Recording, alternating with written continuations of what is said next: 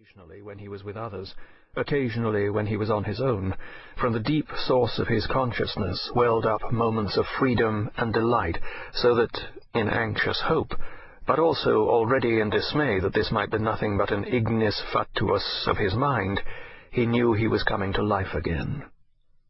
Then the war came. For three years Thurne never set foot in Italy.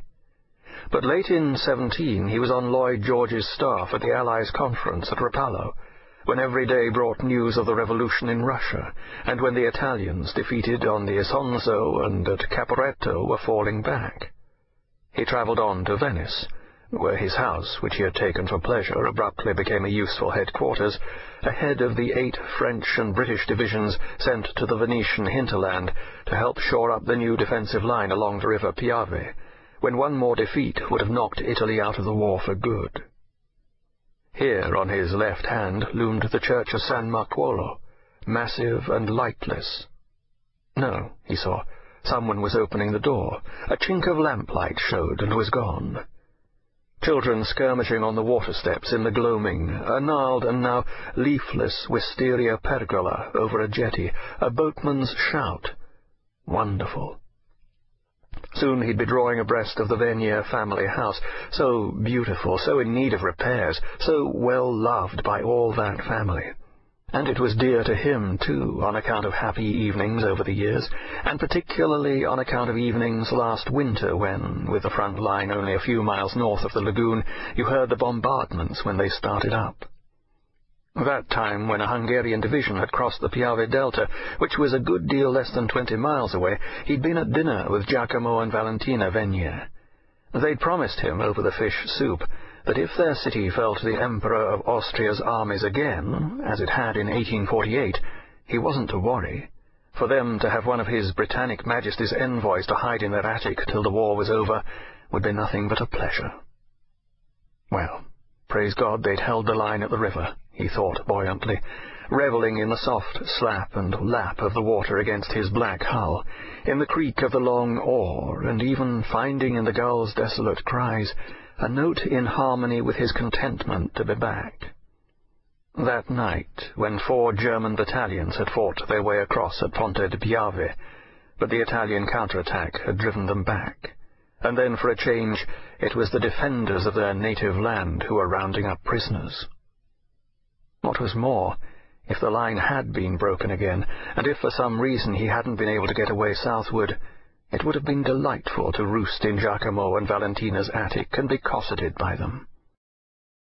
Yes, but was he the only man who suspected that this war might turn out to have been a Pyrrhic victory? As he always did when he was cheerful, Thurne started wondering vigorously. Had the war been a successful exercise in standing your ground, but an unsustainable injury too? What were the consequences of this long Armageddon going to be for Italy, for France, and above all for those British Isles where he'd happened to be bred and which therefore he happened to love? Was anybody except him afraid that the last and greatest of the maritime empires run from an off-lying island with all the demographic and industrial weakness that entailed, might not be going to hold her own indefinitely against continental powers like America and Russia and Germany, even if the ruin of the last two of these gave the British a respite now. It would only be a respite. These were exactly the sort of speculations which, emerging in recent conversations at the embassy in Rome, had caused the ambassador to grin, and to tell him that, honestly, he was far too melancholy a fellow to be let loose to represent the country overseas. For that matter, this winter, when the fighting men started to come home and be met by hollering crowds, when the job was left to special envoys such as himself, were he and his like going to be Machiavellian enough to devise peace treaties that would be effective? Were they going to be resolute enough to enforce them for years and for decades? Was the war over? Or was this just a lull? How long would it be before the victorious alliance showed a few fissures? Well, he wouldn't sit brooding at home this evening. He'd go and find out what old Giacomo Venier thought about the victory, or thought about the mess the continent was in. He'd go to his own house now, he'd dump his kit, he'd have a wash and a drink. Then he'd find out if Valentina and Giacomo felt like inviting him to dinner, or whether they'd rather he invited them. Looking up at the Venier house as he passed it, he saw a high window suddenly bloom with light, and a girl, it must be Gloria, the daughter, stand to gaze out at the dusk, and the palaces, and the boats. He waved, but she hadn't seen him, or it was so nearly dark that she hadn't recognized him. Naturally, those immensely respectable Veniers would never know anything of the other delights this city held for him, Hugh mused, and smiled as his boat bore him on. No hint that, after the day-long expeditions with them on the lagoon and the merry family dinners, he might have himself rowed on elsewhere before going home.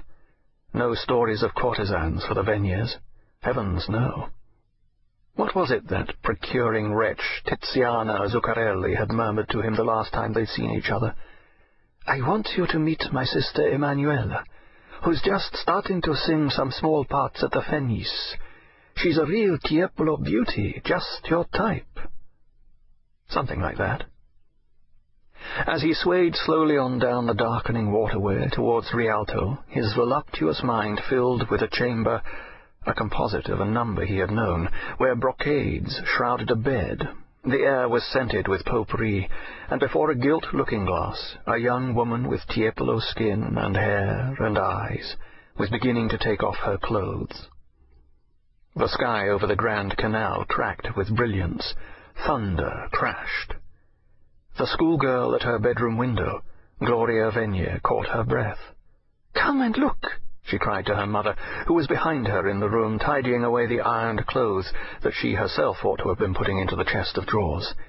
"I've never seen such lightning, mamma. Look, there it is again.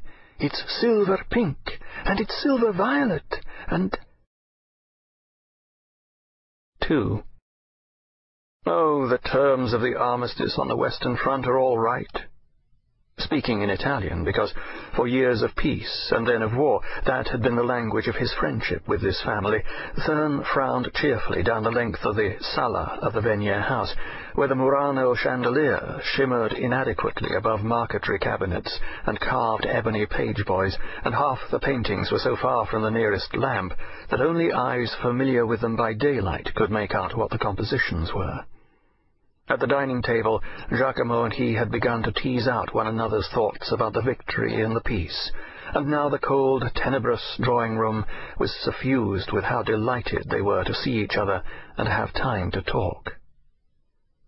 The storm that had battened on Venice all evening still showed no inclination to move away across the lagoon standing beside his host at the tall windows over the Grand Canal, which were trembling in their infirm frames as if they had St. Vitus's dance, Hugh broke off for a peal of thunder directly overhead.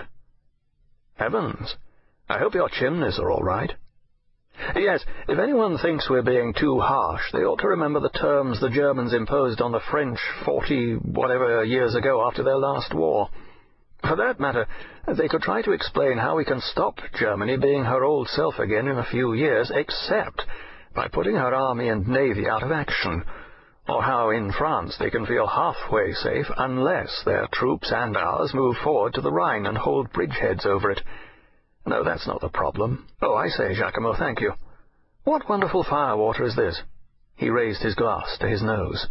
Calvados! Giacomo Venier gave the decanter a gloomy, critical stare, and said gruffly, Well, it ought not to taste too bad. But what is the real problem, in your view? The Austro-Hungarian Empire is finished.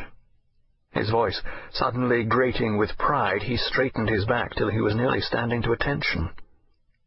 Hugh chuckled at this dour rejoicing in the destruction of Venice's ancestral enemy. The potential problem is that damned Kaiser Bill's forces are surrendering to us in Belgium and in France, when possibly we should have taken the trouble to hound them out of there and finish them off, don't you think? Another fortnight, perhaps as little as another week, would have been enough to turn a defeat into a rout. All that's happened back in Germany so far is that they've heard they've lost some battles on the Western Front, the scale of this naturally being played down by their newspapers, and now they've heard that their lousy cabinet ministers and field marshals have rather rapidly acknowledged themselves beaten by this expedient inducing us to agree to negotiate, or rather, because we've had no need to negotiate, inducing us to state our terms.